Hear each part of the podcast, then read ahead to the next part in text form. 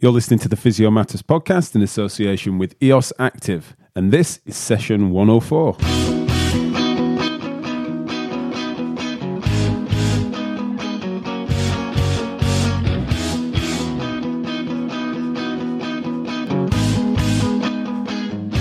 Welcome back to Physio Matters. I'm still Jack Chew. When we did 100 monthly consecutives uh, for the Physio Matters long form, we said we'd bring you specials when they when something came across our desk that just suited the format, and this is definitely one of those.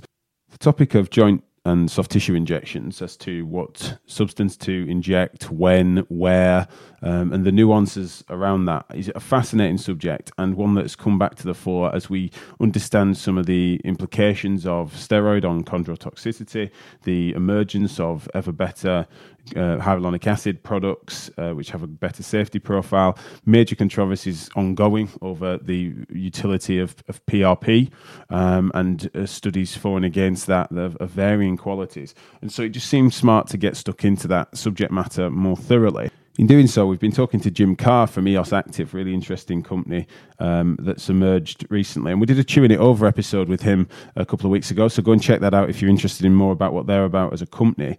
Jim introduced us to orthopedic surgeon Bilal Barkatali, and he was local to us. So it was great to get back into the podcast studio in full and have a really uh, good deep dive conversation into all these matters. Um, one of the things that I thought found really interesting and, and definitely room for a follow up on this topic is that when we got to things like PRP, I hadn't been. It's a long time since I've I've taken a deep dive into that literature or given lots of thought to the mechanisms of effect in that direction. So I felt a little bit underqualified to challenge there or to have a, an appropriate back and forth over the efficacy uh, on that uh, with someone that uses it on such a regular basis. And so that was definitely an area where, and we spoke about this afterwards, um, where we could uh, come back and, and, do more on that if you guys are interested. So if there's any parts of this conversation that you'd like us to zoom in closer on, then me and Bilal are happy to, to thrash that out again uh, because I think it's a fascinating subject that we need to get right as an industry. Um, but yeah, massive thanks to EOS Active. Do check them out, eosactive.co.uk. We'll check the pod description for more details on them. Uh, really interesting, and they've got some really interesting products, including ones that we talked about in this podcast, uh, namely Cingal, which I've used a couple of times recently, and very impressive. Um, and something that I'm fascinated to see its emergence, um, and the, obviously the, the more data comes in, but also the more experience we have using it, um, it's going to be a really interesting innovation uh, that I'm, I'm, keen for you to all get on top of because you know what I'm like. Just want to raise standards in MSK practice, and I think this is a mechanism of doing so. Um, I'm not one for fads and gimmicks and lurching from uh, whatever might be the trend. Uh, often seen as being a bit of a slower adopter when it comes to interventions.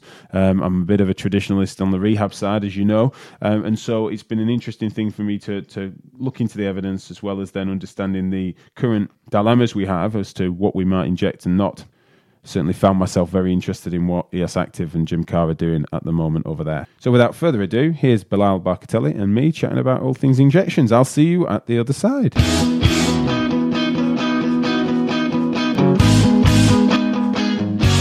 delighted to be back on the Physio Matters mics in person, which is nice. This place has been a glorified Zoom studio for too long recently, um, and so I'm pleased to be able to chat about hyaluronic acid.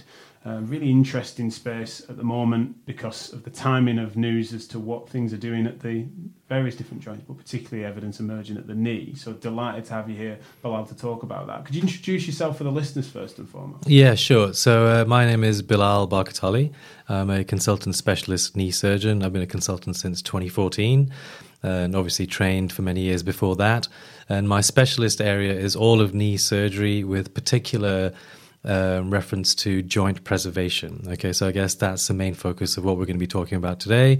I do other knee surgery as well, such as sports, ACL, patellofemoral work, osteotomy, etc. Osteotomy and realignment surgery is part of the joint preservation umbrella. Um, as well as injection therapy. And I guess we're going to be focusing on injection therapy and conservative measures and how we can preserve knees and avoid knee replacement surgery, which is a great passion of mine. And how did it become such a passion of yours within that space? So um, all knee surgeons are trained to do knee replacements as the baseline, a big operation that we do. And uh, the incidence of osteoarthritis and the severity and how it affects people, that's been increasing over the decades. And so the total knee replacement operation in itself um, has been around for a long time. We do a lot of it, but it's not without problems. Okay. So the risk profile and sometimes the actual functional outcome at the end of it is not where we want it to be. So, uh, in my opinion, and in my training, in my experience, I only like doing that operation when it's going to work for that patient. Okay, and so there's a, there's a correct time to do it when the knee is degenerate enough. You've got fixed flexion deformity, you've got reduced range of movement, you've got constant pain. In those situations, a total knee replacement operation is a great operation and will do wonders for that particular patient, get them back moving, doing the things they want to do. But there's a wrong time to do that operation. You can do it too early when you haven't got any of those parameters like fixed flexion deformity or constant pain. And so the human knee joint, in my opinion, is far superior to a prosthesis that's placed to mimic that joint. Okay, so if you can hold on to your own knee for as long as possible, for me, that's the best possible option. And so there are many strategies that we can employ uh, to try and hold on to it and keep the function and symptoms under control for as long as possible. What are your primary reasons for considering that superiority of the biological knee joint? So the, the primary reasons are the, the ligament balancing around the joint. Okay, so if you if you try and imagine uh, a knee joint, it's basically a, a long bone, a femur, resting on top of another long bone, the tibia, uh, with the soft tissues around the joint providing the balance throughout the range of movement during walking, climbing and descending stairs, running, twisting and turning. How, how can you do all of those things whilst these two bones are resting on top of each other? It's all about the soft tissues and the ligaments, okay? And so the human knee joint is a very complex inter- interplay of all those ligamentous arrangements and relationships. And that can't be mimicked successfully using a prosthesis. Okay, so on that basis, it's always better to hold onto your own knee for as long as possible. Okay, and so over the years, we've seen various different interventions, be that on a surgical level, on a rehab level, as well as then the in, in, in betweens when it comes to say um, injections or yep. medicines, uh, as well as then braces and beyond. Sure. Could you just give me an insight into how your um, sort of view of each of those things. You don't have to go in turn, but just, just yeah. a general sense over the years as to how things have evolved in your thinking and your practice. So uh, I think we've come a long way. Okay, I think that's the the first statement I'd like to make. We've come a long way in the last 15, 20 years in how we approach the degenerate knee. Okay, so really what we're talking about is the de- the degenerate knee, and the way I look at it is levels of degeneration, and they've been quantified in lots of different ways. Okay, so uh, the the basic classification is a Kellgren Lawrence classification, KL grading on weight bearing X-rays. Okay, and that's a very good way to define where you are in that particular patient's degenerate knee pathway. Now, in the past, and when I was first started training uh, not that much um, consideration was given to whereabouts that patient is in that pathway.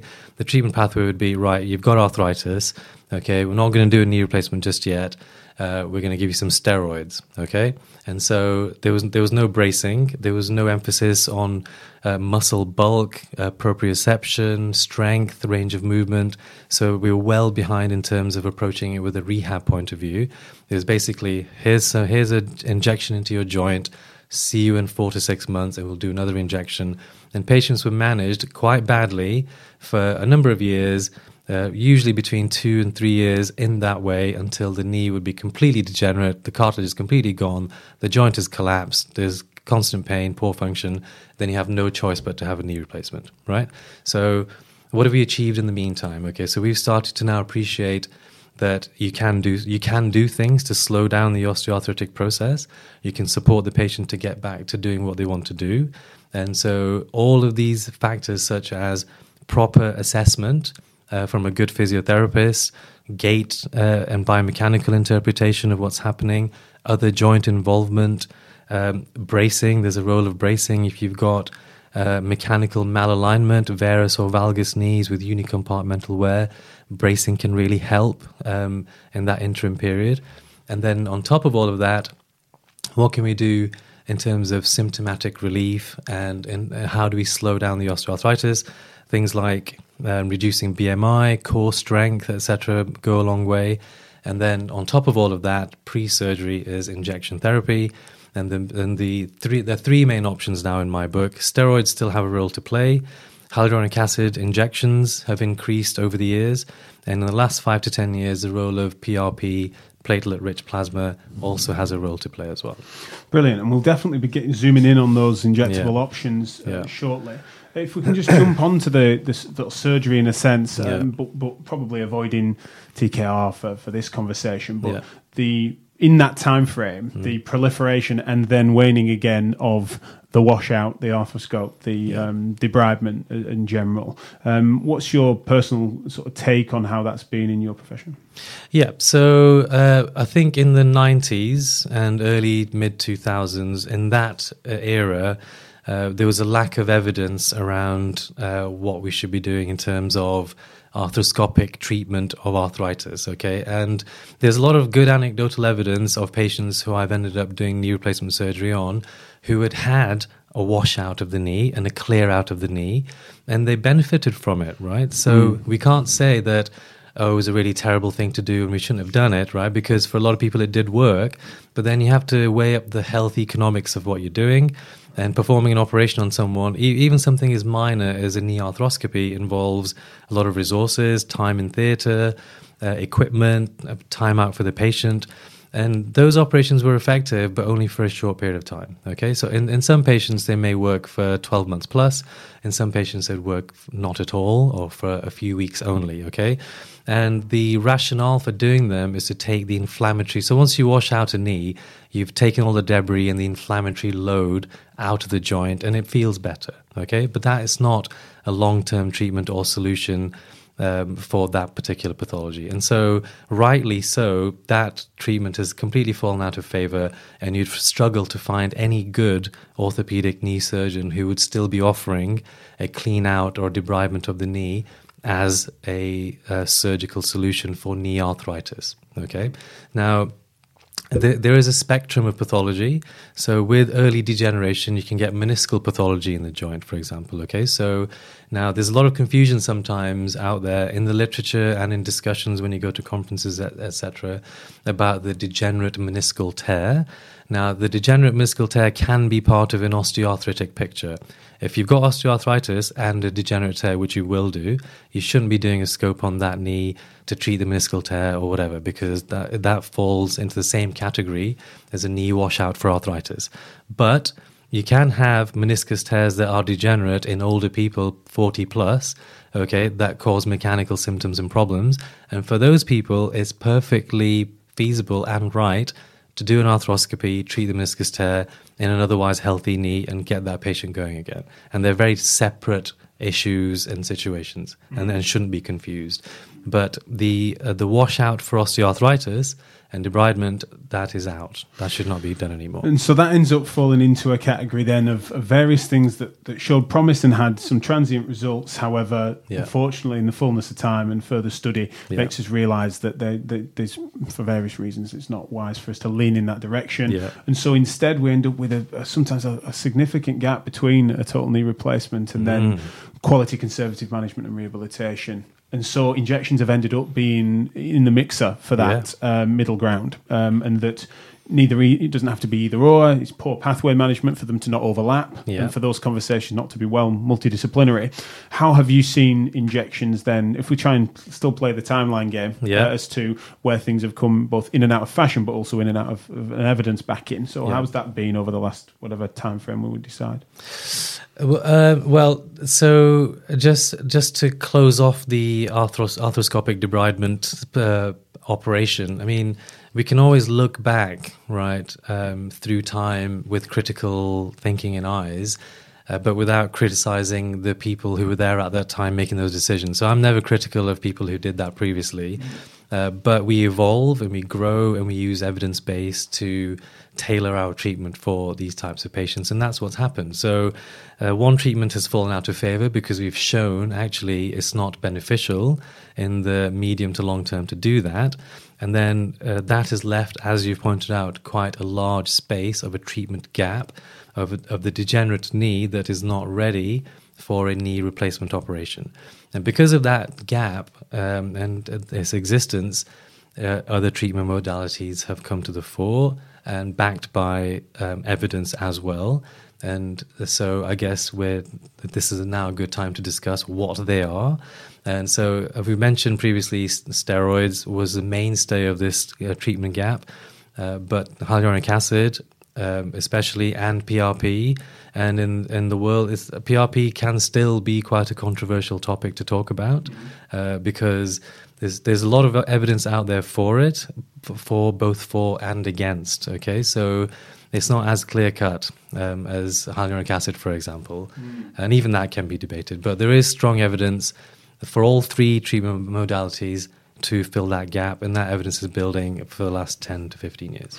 So let's just go to steroids yeah. to start with, because okay. um, I think certainly I don't have the, the data in front of me as well as it not being well collected in terms yeah. of the sort of amount of, of injections going into knees as we as we speak. The mm. majority of those, especially in this country, would be steroid, yeah. um, and that has varied in terms of the particular type, dosage, etc. Um, but we've increasingly starting to realise. I mean, in in my space we realised it a few years ago to, to much of our blushes with tennis elbow. Um, we realised um, about the, the, way in which that really deteriorated long term outcomes and that we had some serious regret where we'd been a bit trigger happy with the syringes there. Yeah. And that to some extent it feels like only a few years later we're starting to see an emergence of an evidence base that suggests a similar effect in the degenerative knee as well, yeah. although you know still an evolving picture. Yeah. Um, you quite rightly have said that there's still a, a role to play. So, yeah. what we want to make sure, and I want to try and tease out the reasoning, is mm. how do we make sure we're not so nihilistic as to therefore wipe it off and, and start making, you know, doing an apology tour for having done them before? Like, yeah. where is the space for Where's it? space? Okay, so well, let's start with steroids. That's a good place to start. Uh, that's been the king of injections for decades, right? We've used steroids for 40 plus years in MSK treatment. And um, uh, as you say, nobody should be vilified for that but let's work out where it now belongs in our treatment pathway. I think that's the correct thing to do. So, uh, in all three types of injections, there are multiple factors that come into play when treating a patient. Okay, so uh, the main factor for me is the extent of the osteoarthritis in the joint. Okay, so a proper assessment physically in terms of symptoms and x rays. Okay, so weight bearing x rays of the knee joint for me is absolutely mandatory before going out injecting anybody. Okay, so lesson number one from this conversation should be um, either have the ability to request imaging or work with somebody that you can refer to to get initial imaging of a knee joint before you start treating it. So that's the golden number one rule. Okay, so then based on those weight bearing x rays and patient factors. Uh, we need to decide is this patient an early mild osteoarthritic de- degenerate picture? Is it moderate or is it severe? Okay? Because knowing that then guides the treatment. Okay? So the aim of the game is to preserve the joint. Now, you touched on it briefly uh, about steroids and some deleterious effects steroids can have on connective tissue. Okay? So, how do steroids work? Steroids, just generally speaking, um, uh, uh offer good pain relief and a reduction in the inflammation that is caused by the osteoarthritic process. Okay, so what happens in an arthritic joint? The, the synovial lining and the soft tissues are inflamed because of the inflammatory process that is part of osteoarthritis. The way steroids work is they reduce that inflammation by reducing the vascular permeability of those soft tissues. So, what you get is a calming down. It's no longer hot, it's no longer warm, it's no longer painful.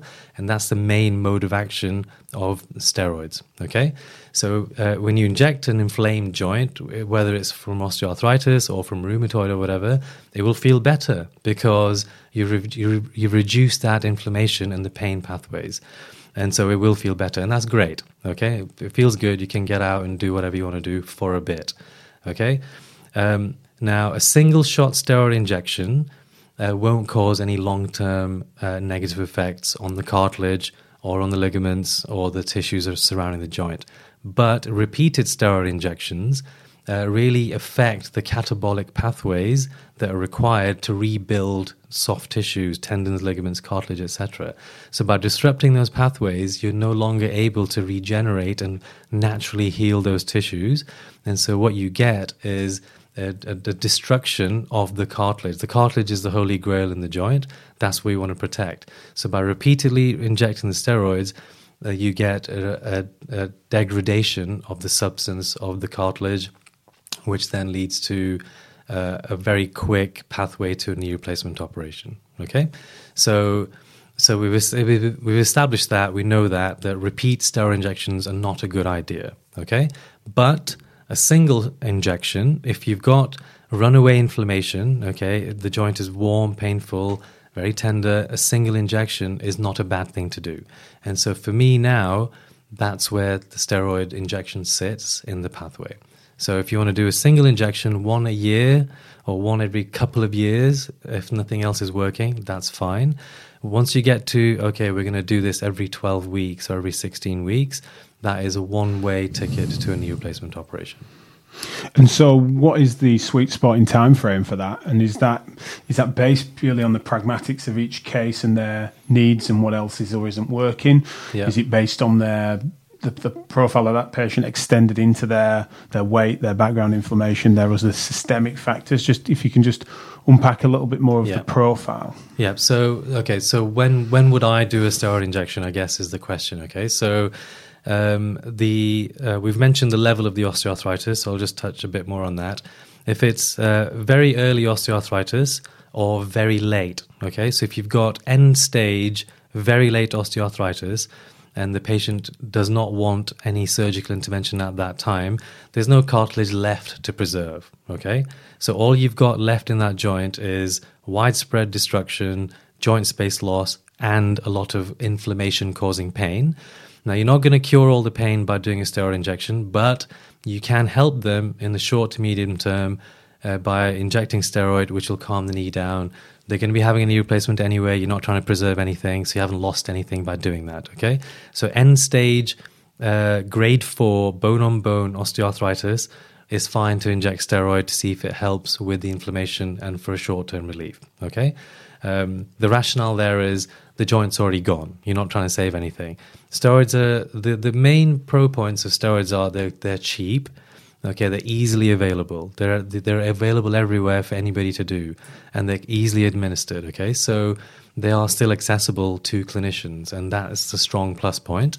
But just choosing the right um, patient and the right situation to inject them is the difficult area. So end stage arthritis, where they're going to be getting the, an, an operation anyway, is fine to do so with the caveat that you explain to the patient that they can't have surgery for at least four to six months following a steroid injection due to the in- increased infection profile uh, following the uh, injection and going on to surgery. Okay, so just always remember that.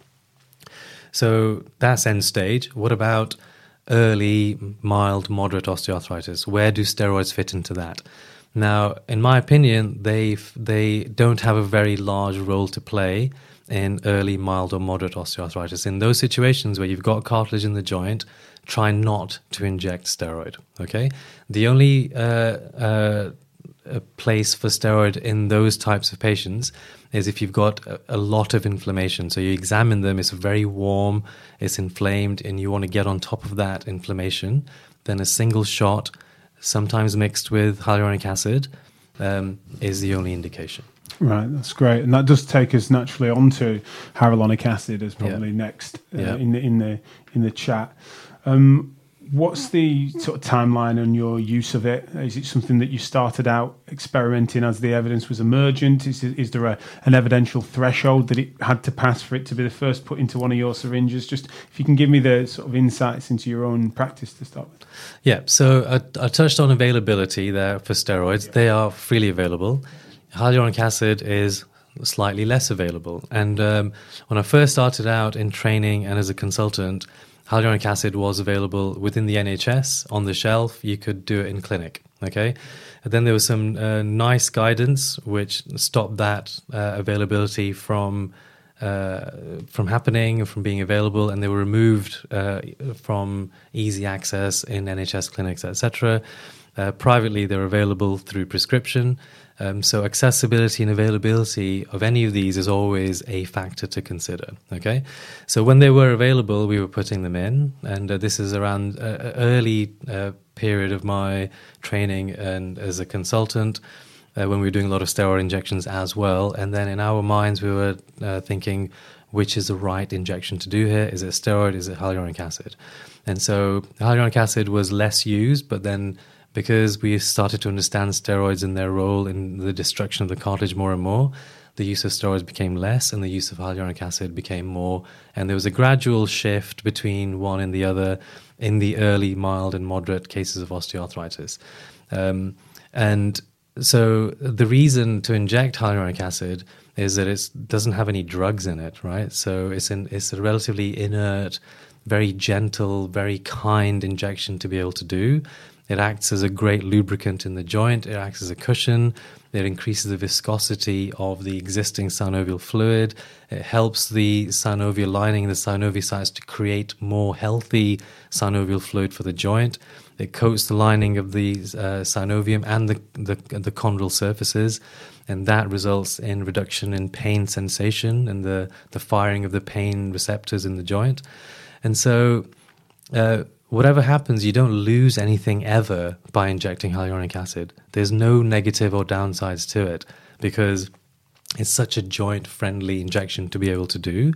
And all the research shows that actually it has a positive effect on the quality of the synovial fluid and also pain scores and function for four to six months. In preparation for this chat and yeah. thinking in this direction for the last week or so, um, I was wondering how much it was that hyaluronic acid came to the fore yeah. as an injectable because it is a um, synthetic version of our synovial fluid. Yeah. And, and, how, on a biochemical profile, how similar are they? And, and, and does that matter anyway? Well, so the the working molecule in hyaluronic acid is the hyaluronan molecule, right? Now, hyaluronan exists in all of your connective tissues. It's not just around the knee joint or in cartilage.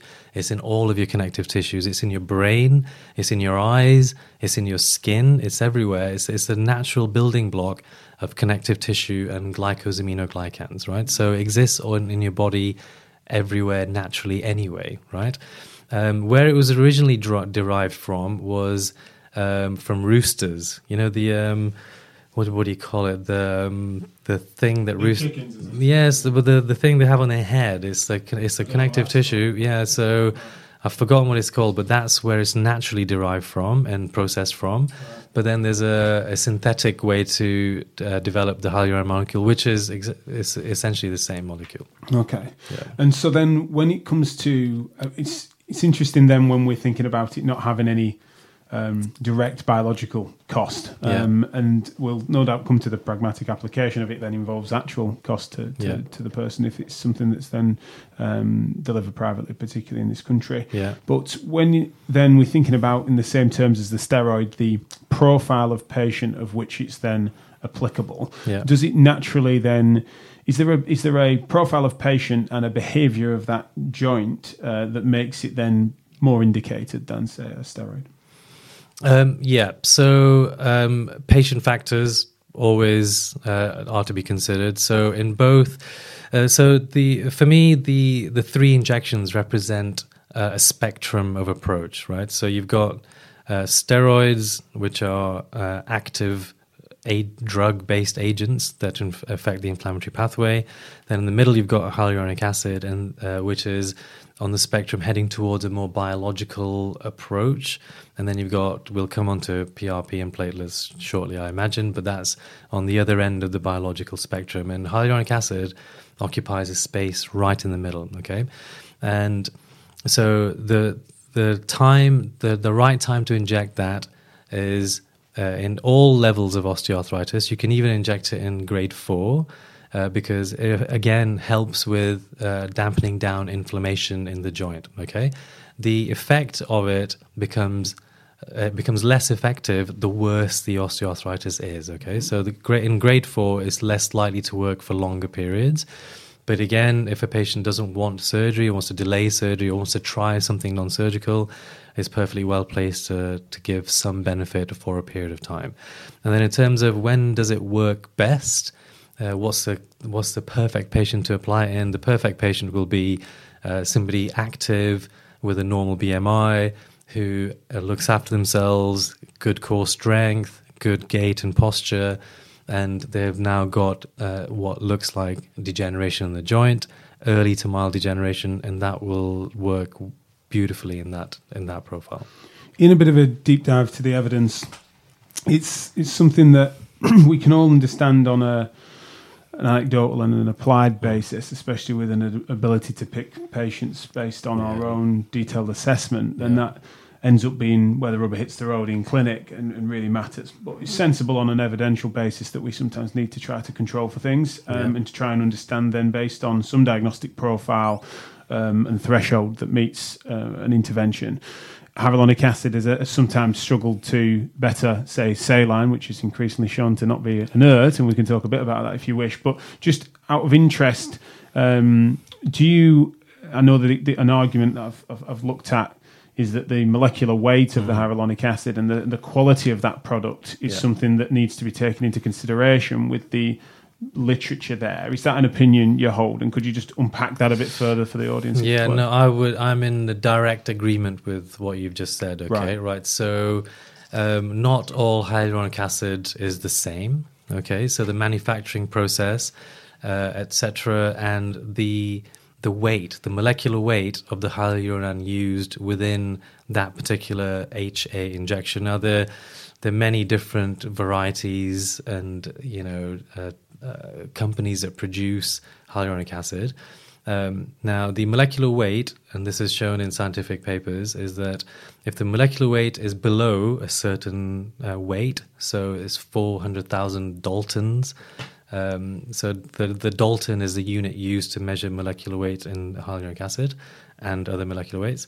If it's below 400,000, it's too small to um, uh, do anything to the synovial lining or stimulate the synovial lining and the synoviocytes. Okay, if it's too big, then it's too big to uh, uh, to stimulate the synovial, synoviocytes and synovial lining.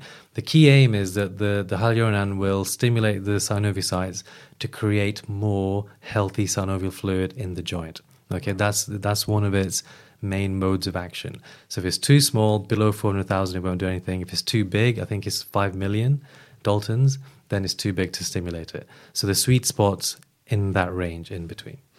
And then with a quality uh, mm. hyaluronic acid, yeah. um, that means that we should take with a pinch of salt trials of which have got a, a, lower quality, and that would be a difficult thing to tease out. You'd need to take a zoom into that. Yeah. Have those things been massively mixed when it comes to say any systematic reviews and trials? Yeah. So so uh, th- this is where evidence and the world of research has its Achilles heel, right? So we're all taught to observe and practice evidence based medicine, which we should all be doing. And part of that is being able to assess uh, the quality of the research that you're reading. Okay. And there are a lot of systematic reviews and meta analyses out there. And they do their, they do their best to, to try and analyze the evidence for us, but they can only go with what they've got to work with and how these studies have been carried out. And so, if you then start to apply very stringent exclusion criteria, then there would be no systemic review or meta analysis to be able to read or learn from. And so, I think it's behoven on all of us um, to uh, do the research ourselves and look at what we're reading and take it with a pinch of salt as well. Okay. Do you consider hyaluronic acid to be regenerative? Would that be a word you would consider using? No, I don't. I, I think that's I don't think it goes as far as that. I think um, regenerative would be the wrong term phrase to apply to hyaluronic acid. Because I think it's um, it's interesting because it's only a word, isn't it? So you wonder if it can be applied because you, would argue it wouldn't be applied to say the, the meniscal tissue. Yeah. Uh, however, you, as you've just described, ideally to stimulate um, some physiological response from the yeah. synovium, and yeah. so. But I think it would be a stretch. I think I'd agree with you. Yeah. But I can also understand that it's useful for people to think of it in those terms at least a little compared to say Steroid. an oil change or a lubricant Yeah. purely well, Yeah. even sorry I wasn't meaning steroid I just meant that the a, sort of, a somewhat dated uh, idea of it being especially when it used to be like I'm going to drain this um, this synovial fluid I'm going to pump in instead this Mm. synthetic version of it was that the agent and it being inert and stuff became this sort of um, um, something that is beyond biology Yeah. and that's one, one of the things I've sort of noticed Mm. in my colleagues, sort of hopefully a maturing of language to maybe regenerative is a stretch. I think that's fair. Yeah. But for it to start to be acknowledged as being something more biological and has a rationale beyond it just being an oil change. Yeah, so uh, that is a very good point and also well made as well, right? And I think what this shows is the evolution of understanding of the clinicians that are practicing this type of treatment for patients, right? So, uh, what we're speaking to here now is the ability of a clinician to be able to explain to a person what they are proposed to do for them in terms of treatment. And so some clinicians find it very difficult to be able to explain the mechanisms or the machinations or the rationale for why you're doing something. And so in the past, a very easy and quick analogy would be something like an oil change that you've described or a top up or whatever. And so uh, the reason that exists is because um, in in all of us, trying to find the right words and terminology to explain stuff to patients can be quite difficult at any level, right? Whether you're talking about an injection or whether you're talking about complicated surgery, it can be really challenging to explain what you're going to do to a patient. So I don't, you know, criticize anybody for adopting those analogies to try and explain stuff uh, because it's a it's a simplistic way to do that. And so again, in the past, it was perfectly acceptable to say it. But now, as our understanding is evolving, our language is evolving, we are now able to describe it in better terms, right? And so, what you've said about a biological, physiological basis of ac- a mode of action of hyaluronic acid, that's a good way to talk about it. Uh, regenerative, I think that's a stretch. So it does something, it improves the physio- physiology of the joint, okay, improves the quality of the hyaluronic acid that's being produced. It does still have a lubricant and a cushioning effect through the increased uh, viscoelasticity of the uh, native synovial fluid, so that it makes the joint function a bit better. Um, but does it start to regenerate anything? So I think we have to be very careful around the word regenerate because um, uh, in recent years, a lot of clinics have popped up in the United States and some in this country offering patients regenerative approaches to this kind of problem. And I think we have to be very careful around that and we have to be honest around that because there's nothing out there at the moment that is going to regrow your cartilage or your tissues back to how they used to be. Okay. So I think we need to stay well clear of that. It's a really good point in that we always want to be careful with our language and evolve it as we know more. Yeah. But then, yeah, the regenerative, even as a word, has become synonymous with Yeah. stem cells, Yes, with, with an exactly. oversale of PRP to some extent. I know we'll come to, but it's like the some of the um, some of the magic that's been implied is just that is, is magic It's- and it starts exactly, to yeah. get get get into into oversales. I want to make sure I don't forget to come back to the uh, the you know, I'm interested in your opinion on on saline and potentially even Mm. Oh, yeah. talk of even saline as a therapeutic because of the way in which seem seems to not be um, sensibly considered a placebo, and it's often the placebo that these things are controlled against. Yeah. So just just your take on that. Uh, yeah, yeah. So just just very quickly, I mean, uh, there's lot there are lots of famous papers out there, right, with uh, um, sham injections using saline, and um, so uh, the my take on that will always will always be this that.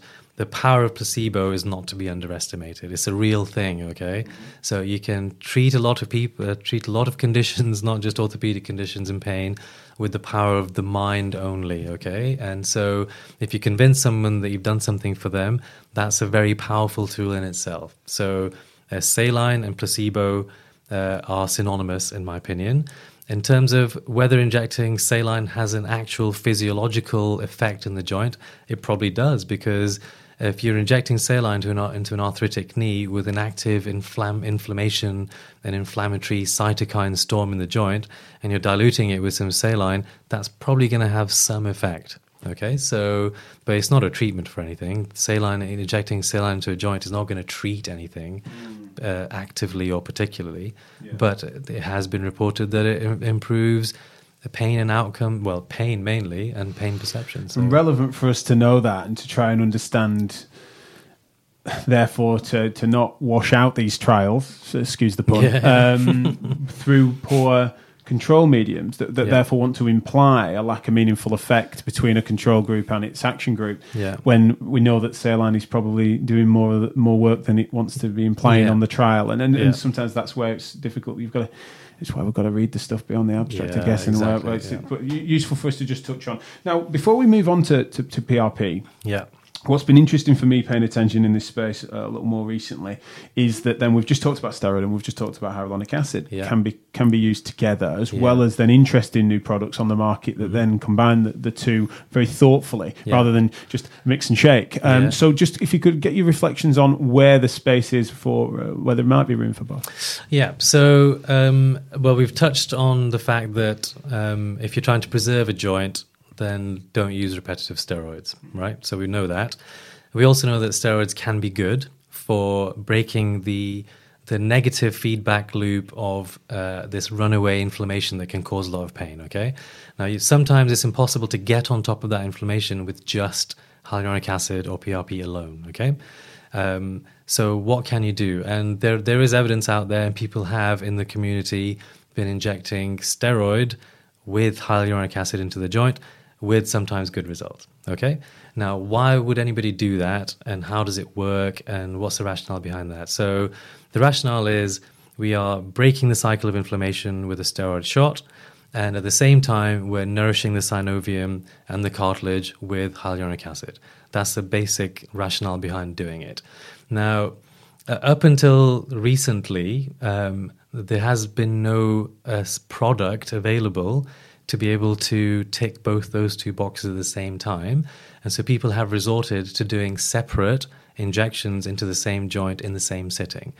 Now, steroid and hyaluronic acid doesn't combine very well. Okay, if you would, if I was to get uh, some Kenalog or Depomedrone now and get a syringe of hyaluronic acid, put them in a pot and try and mix them, they wouldn't mix. Okay, um, and so uh, I would actually, um knowing this uh, and and getting that message out there, I would actually discourage people from doing that in itself because uh, what that's going to result in is uh, a mixture of compounds that don't dissolve into each other and don't mix properly and then sit within a joint separately and uh, without any of us knowing exactly where the, the mode of action or mechanism of action is are the are we actually causing more harm than good by doing that sometimes it might be fine but in other occasions it might not be so we're doing this completely blind okay It's a massive unknown as It's well. a huge to- You can't. take it's not as if you can do good sample analysis or biopsy to Yeah, something like that. yeah, that would. yeah.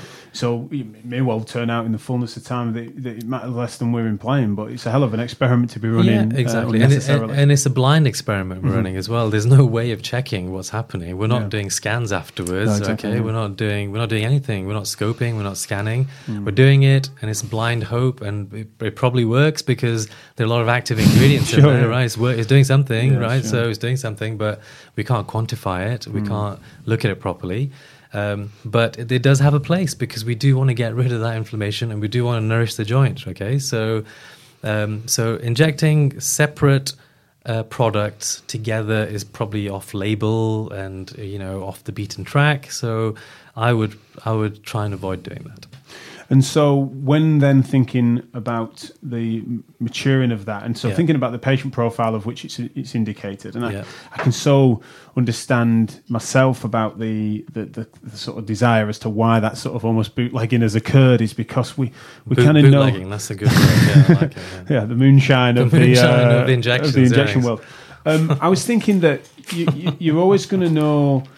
and The more we understand about um, you know boggy, boggy, and and say um, you know, background inflammation that we know is not. We, know there's a chondrotoxicity that can come from Yeah, that anyway. exactly, that means exactly. that then the the naivety for uh, people to think, therefore, um, that the nihilists of this world that are very non-interventional uh, in any in any sense, uh, uh, they are always failing to acknowledge what are you therefore doing with the fact that unfortunately we're watching the, the degrading happening over time that you're not offering solutions for these things yeah. as to why it's a really sensible thing to try to disrupt that yeah. process but then also for us to be feeling uncomfortable at that only being just a steroidal that therefore is still um, a bit of a cross fingers beyond uh, a few weeks or months and therefore you can so understand the aspiration to think right we'll settle that with the steroid but then offer something more therapeutic in the hyaluronic acid so the rationale makes sense but the application then ends up being uh, a, a, a, reach as we're describing yeah. so then um, Cingal being an example of what's come on the market yeah. for that to be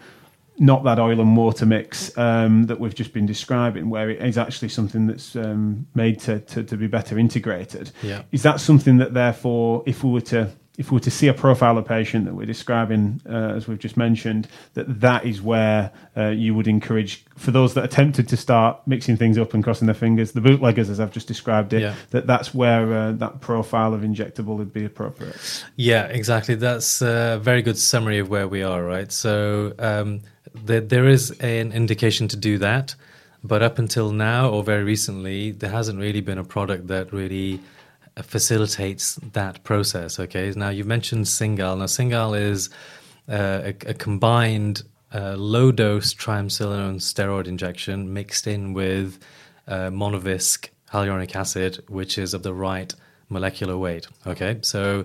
Uh, so high dose steroids, so 40 or 80 mil. We didn't really talk about dosage of steroid actually, so we can yeah, so we can quickly just recap on that.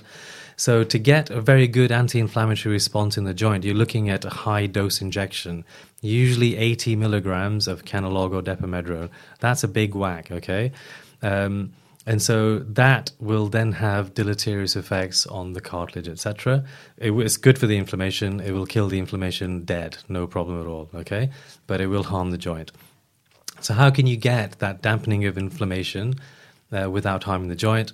uh, have very kindly put together this combination injection.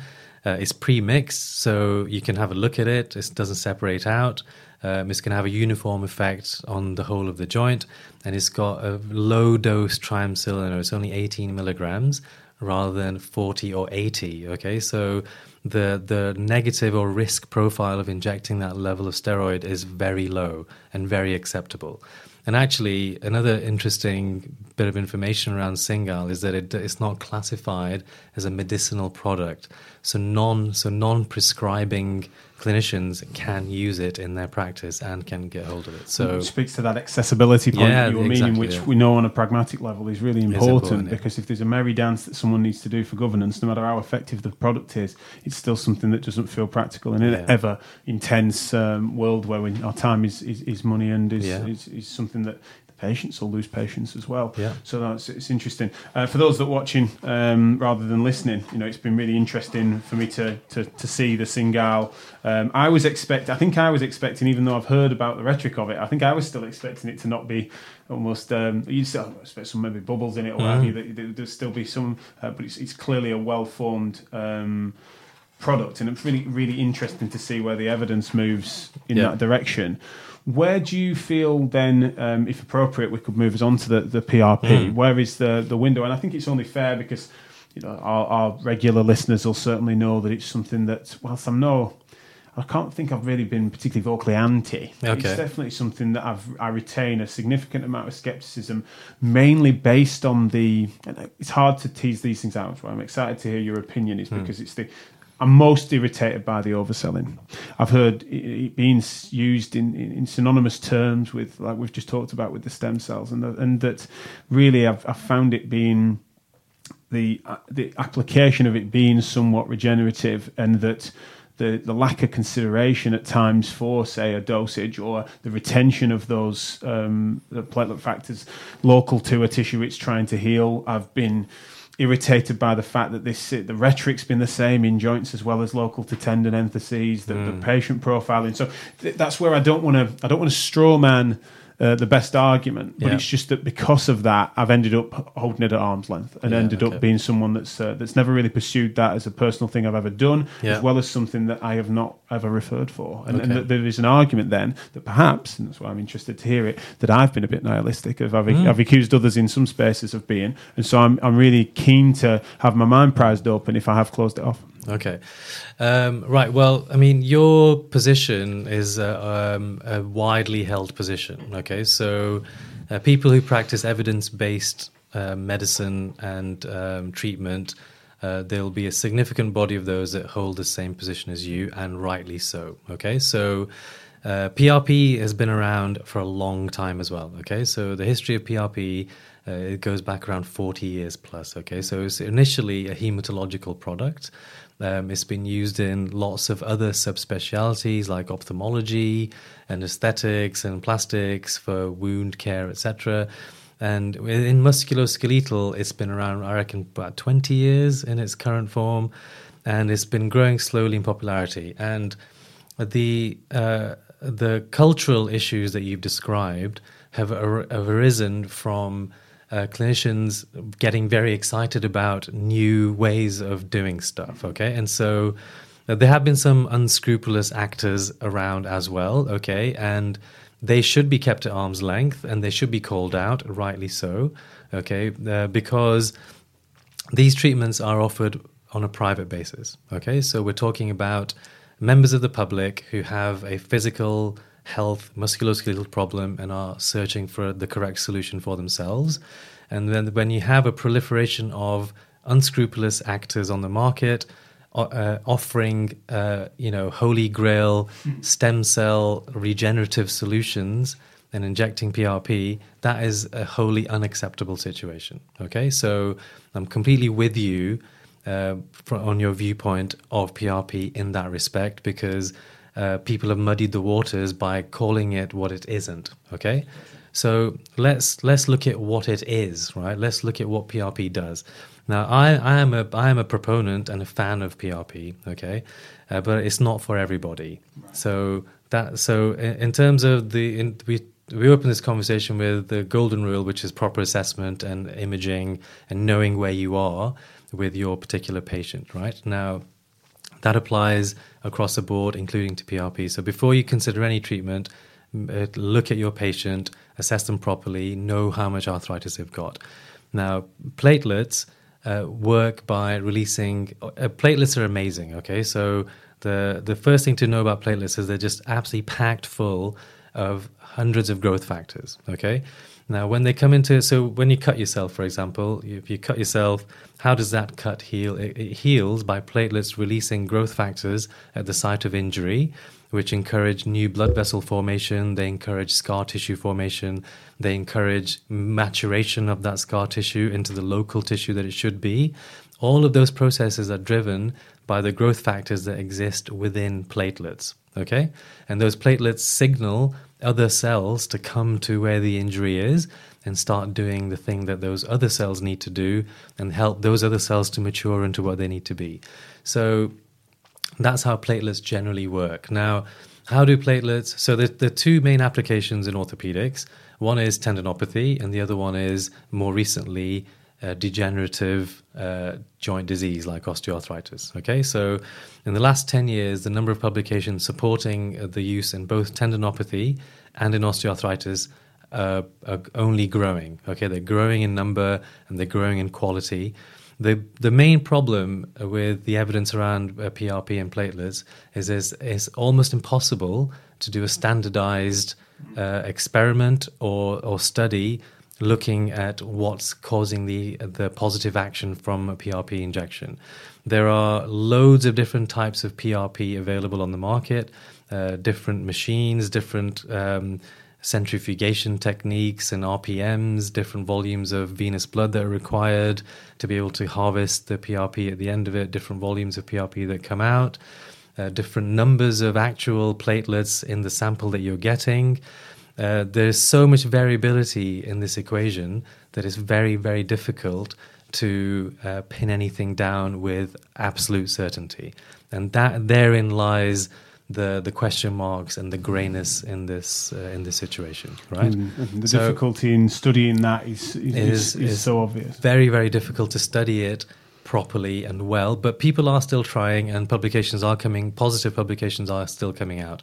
On top of that, if I, if I was to do a venous uh, blood sample, sample on you now compared to first thing this morning or after having eaten a large meal or being well hydrated, even factors like that um, have an impact on what quality of PRP will be harvested following centrifugation. Okay, so um, uh, PRP, in my opinion, is still in the early phases of its application and development, but I, I think we're at a stage where it can be applied, but it needs to be applied by clinicians or teams working together um, who are not mis-selling it as some you know panacea of all treatments, but applying it in the correct patient at the correct point in their degenerative pathway. Now, where is where is that? That's well, that was that just that will be my next question. But yeah. before I do, could you yeah. just describe what you feel is the uh, relevant and most important mechanism of action, which, which you have talked about on both steroid and yeah. hyaluronic acid. Yeah, what, yeah, is, okay. what do you feel is the primary mechanism of action that's relevant to this conversation? Yeah, so the primary mechanism of action for osteoarthritis, yeah. for degenerative joint disease, is twofold. Okay, so what is the the underlying problem um, in osteoarthritis? Okay, so the underlying problem in OA is um, an upregulation of matrix metalloproteinases. These are certain enzymes. So what is so we had so this goes into what is cartilage. Okay, so I think we could maybe do a whole section one day hmm. on what is cartilage, sure. what is going on, what is uh, cartilage matrix homeostasis. Within the cartilage, you have um, enzymes called matrix metalloproteinases (MMPs). In osteoarthritis, those MMPs are working overtime. There's always a balance between breakdown of, of the cartilage matrix and rebuilding of that cartilage ma- matrix from the chondrocytes that live within the cartilage layer. Okay, now when the MMPs uh, are working too hard, they're the, they're the enzymes that are responsible for breaking down the, the matrix of the cartilage. There's an imbalance, so actually, what's happening is the overall balance is that the cartilage is being broken down and you're losing cartilage mass. Okay?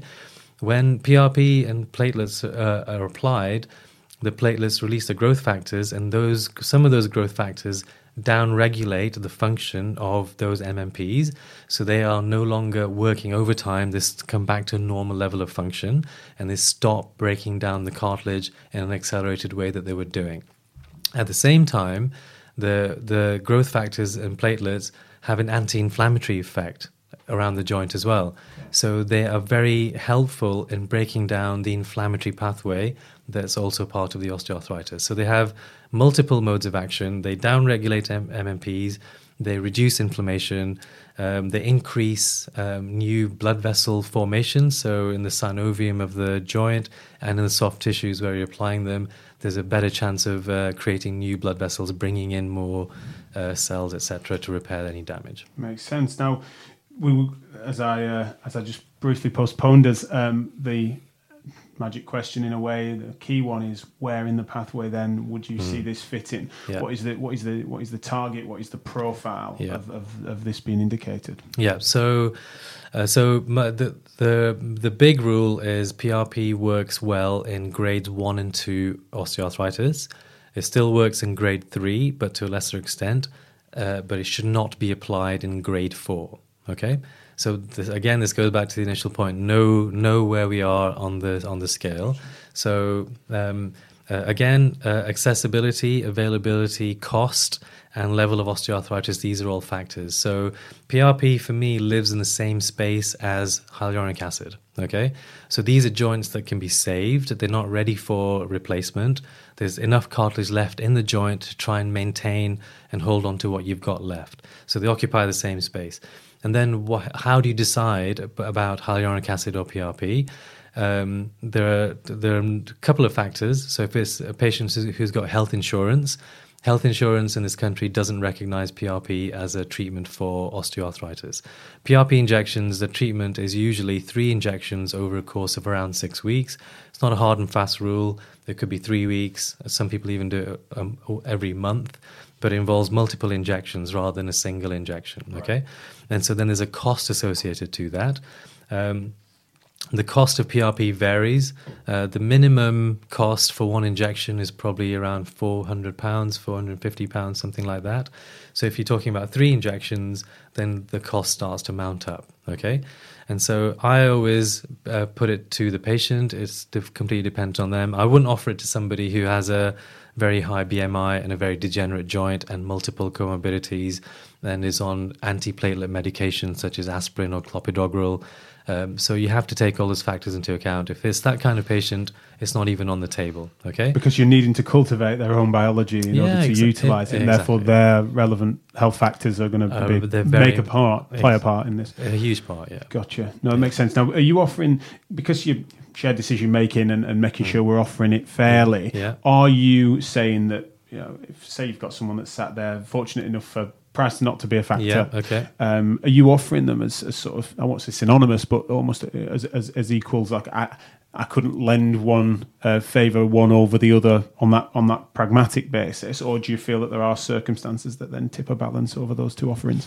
Yeah, so um, PRP falls into the joint preservation category. Okay, so uh, hyaluronic acid falls into the joint nourishment cat- category whereas PRP falls into joint preservation, right? So, um, uh, I, I, for me, it's always on an individual basis. Um, so if it's an insured patient, okay, and uh, they haven't got access to you know excess funds or whatever, then we'll stick with hyaluronic acid and treat the joint with HA, and that's fine. Okay.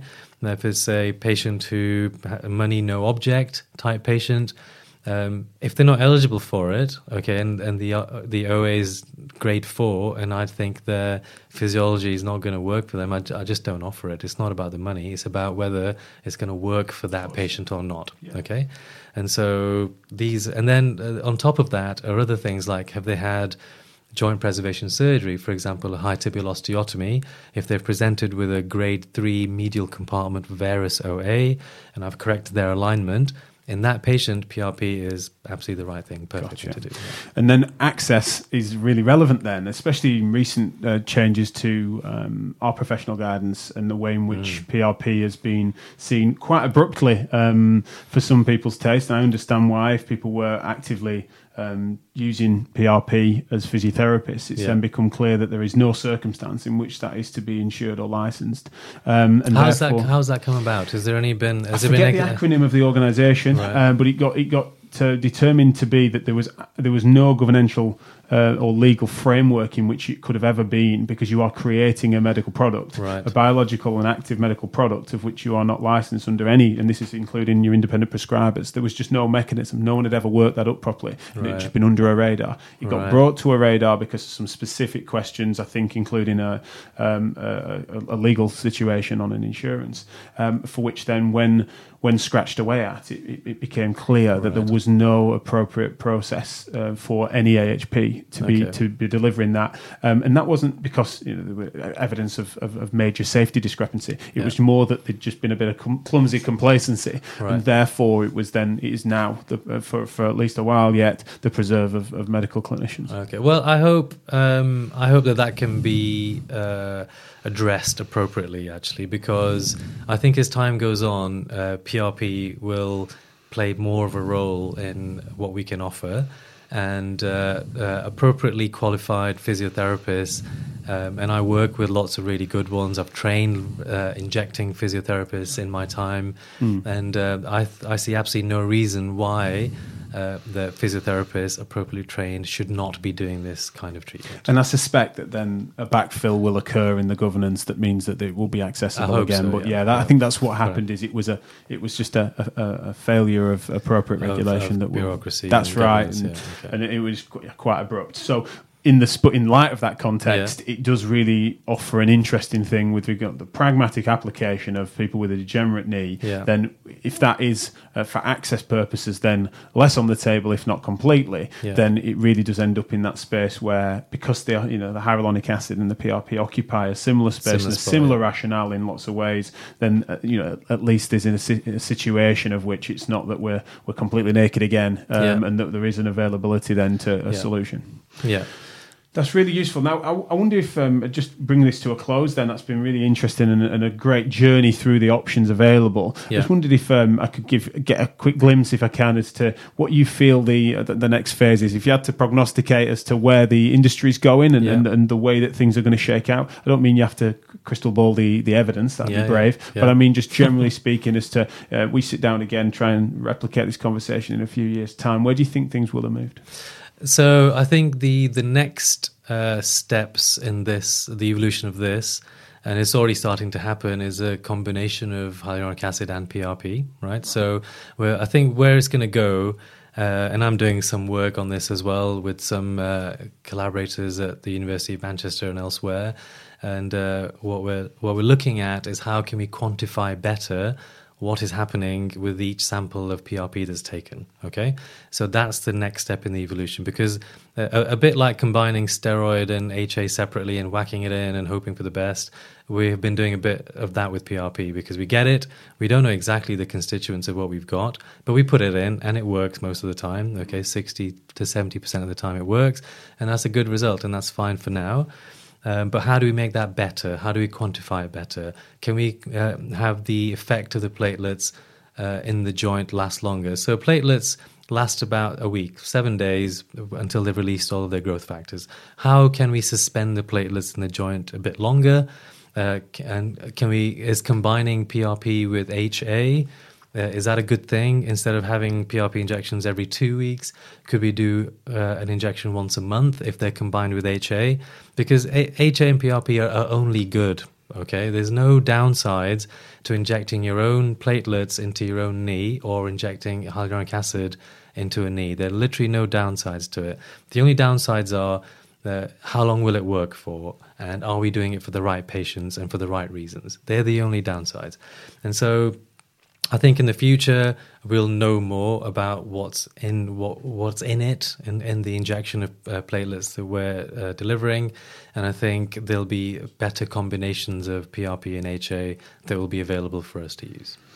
No, that makes a makes a lot of sense. I think it's it's uh, an interesting to see how this all evolves because Yeah. it feels like it's gathering an appropriate pace. Yeah. um, the, and the conversation needs to be thoughtful from a mechanism of action as well as then the pragmatic application. And those things sometimes end up sitting too bit too separate. separately. Um, and and I think that this is why it's really useful. From you know, in, in therapies, we sometimes nicely can be a bridge between orthopedics and rheumatology. Not that you guys don't talk, but it's just that sometimes No, uh, we don't talk. you, you can clash, um, and so um, and so the, the, the usefulness of all those all those specialties have got a lot that they need to be able to contribute to that, and especially when it comes to the pathway, um, we as as therapists need to to make sure that we're across an understanding of what that, that spectrum is, and to make sure that there is uh, that the silos are, are, are broken down, and Yeah. that we can appropriately have these conversations maturely for the betterment of the patients, and, and the patient selection piece is is where the interesting work is done. So I really appreciate this conversation. Thank you so much. Thanks for having me. It's been great. Thank admittedly on the Yeah. PRP thing, I feel that there's more that we could we could uh, juice to be squeezed from that conversation. But admittedly, um, that's something I, th- I think I need to read further on to be a, Yeah. a worthy interlocutor to challenge Yeah. that further because it's a really yeah. interesting thing that maybe we could More more than happy to talk about PRP in the future. Yeah. Superb. Thank you very much. Cheers, Jack. Nice you. Thanks. Yeah, nice to meet you. Thank you.